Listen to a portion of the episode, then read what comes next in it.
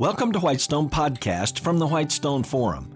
This podcast is for business and nonprofit leaders like you and me, specifically designed around building, polishing, and leveraging our competencies. Each episode will provide a lens through which ever-growing citizens of God's kingdom can think about very effectively impacting every one of their organizations. For Whitestone Podcast, I'm Kevin Miller. Not long ago, I was a key participant in a formal strategy review for a Christian nonprofit. One of the other participants said this, "There's going to be a day of reckoning for us." My response? Well, if the leaders of an organization are astute, they won't be a victim of a day of reckoning. They'll be long-term victors. Hey, are you even familiar with the term day of reckoning? Generally, it means an event of very significant, really scary final accountability. Here's a common definition. The time when past mistakes must be punished or paid for. A testing time when the degree of one's success or failure will be revealed. So, days of reckoning deal with testing, success, and failure. Pretty important words for your business or nonprofit, right? But before we jump into just how days of reckoning might apply to your enterprise, let's take a look at what many would label some of the most important days of reckoning in the Bible. Let's start by looking at the book of Revelation, chapter twenty. Here, the unbelievers held accountable at the great white throne judgment, when the life of everyone who died without knowing Jesus as Lord and Savior is compared to God's standard of holiness. Go read that Bible passage. It's very clear that the consequences of this judgment are not desirable. Yes, that's a day of reckoning. In contrast, for the believer in Christ, the time of the judgment of God is really quite glorious. You see, at the judgment seat of Christ, of course, the works of all those who believe will be judged. But here's the key. Before the believer's appearance at the judgment seat of Christ, salvation was already assured by the finished work of Christ on the cross, by the believer's faith in Jesus and God's grace. That's amazing. Still, our works as believers do matter a whole lot and will be judged at the judgment seat of Christ. And there are two simple categories of works whose differences are essential to the serious believer. First, only those works building on the foundation of Christ will be rewarded. But this idea of God rewarding our works is viewed as unworthy by some. After all, shouldn't we work for God just out of pure gratitude? Well, it's hard to deny that sentiment. Nevertheless, God specifically documents through the Apostle Paul in First Corinthians three, nine to fourteen, that works building directly on the foundation of Christ will be rewarded by God.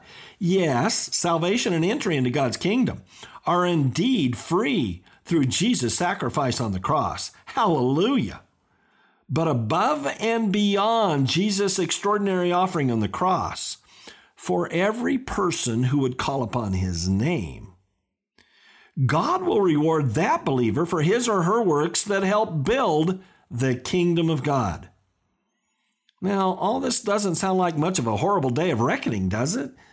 Hey, God's rewarding of those important works is indeed a cause for rejoicing, not sorrow.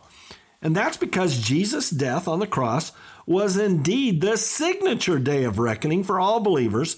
Simply put, Jesus was our perfect substitute for paying the price for our sins.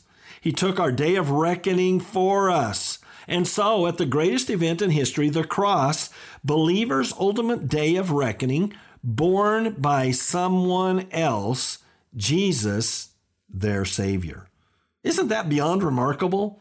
Indescribably profound and deserving of our deepest gratitude, Jesus' day of reckoning on our behalf. Wow.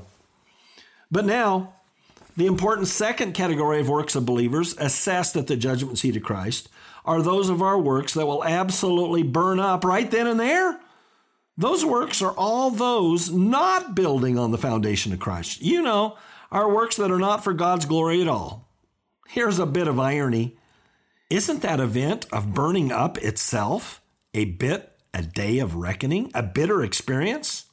Well, it could be looked at that way, but I'm not so sure about that.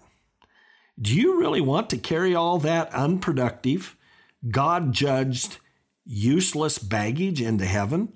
All those pretend activities that really weren't about reconciling people to the Father through Christ, or really weren't about serving others in a way that truly gave God the glory. You know, when it looks like you're doing good things, but it's really for your own glory rather than the kingdom of God. Do you really want to lug any part of that puny righteousness around with you for eternity? Nope, neither do I.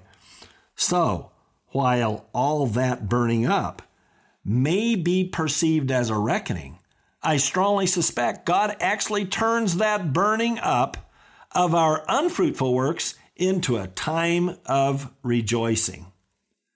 Besides, wasn't the sorrow of Christ in bearing all of our sins enough of a day of reckoning? I would think.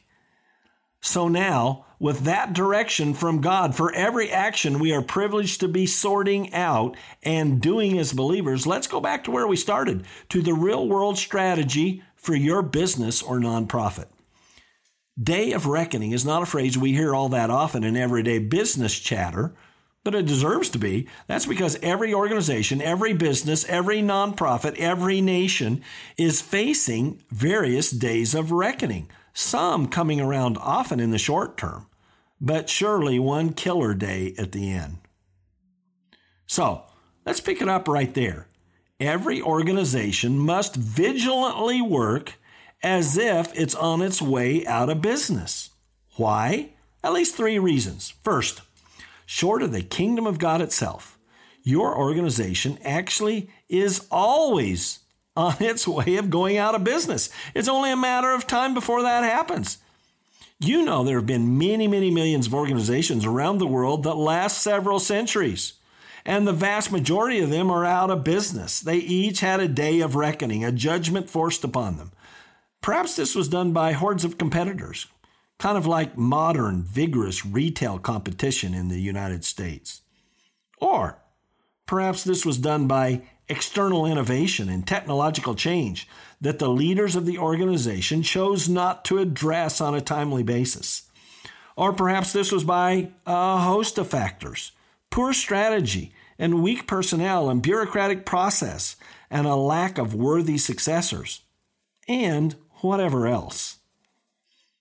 The various possible causes are many. And remember this, all of these causes often work together to spell doom for a business or nonprofit.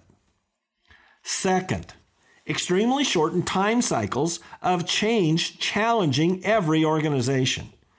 The digital era has shrunk our world, has often dynamically enabled far better competitors, and has significantly shortened the time cycles of success and failure. Here's a problem. Many leaders still remember the first time they used a cell phone or bought a product on Amazon, but their strategies haven't kept up with these types of radical change.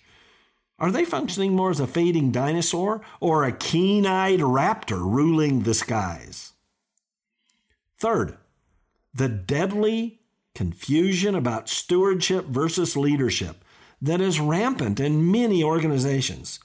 You see, people are often infatuated with an ideal of being perceived as a leader. But that requires often shallow short-term wins that buzz the crowd today. But stewardship is a longer game, valuing patient long-term investments over flimsy short-term results. Still, stewardship does require strong survival in the short term. But how many people at the helm of enterprises today are equipped to juggle both the short-term and the long-term simultaneously? So, many opt for short-term results and glory, then exit and leave the organization in dire shape.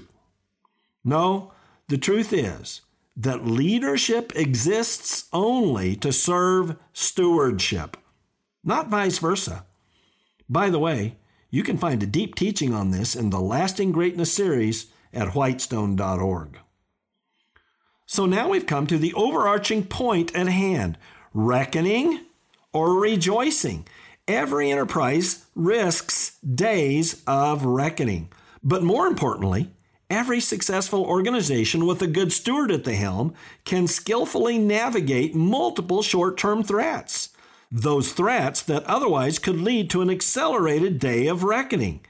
To be sure, that requires an astute stewardship mentality at the helm. To succeed short-term, even while continuously laying the bricks for the generations to follow. That's just like Jesus, the ultimate steward, enduring that sobering day of reckoning on our behalf so that eternal abundance for countless serious believers could follow. And so too with his serious disciples, faithfully building on the foundation of Christ, bricklayers on the foundation of He who went before them. How about your organization? Does it have the foundation and bricklaying to avoid its days of reckoning?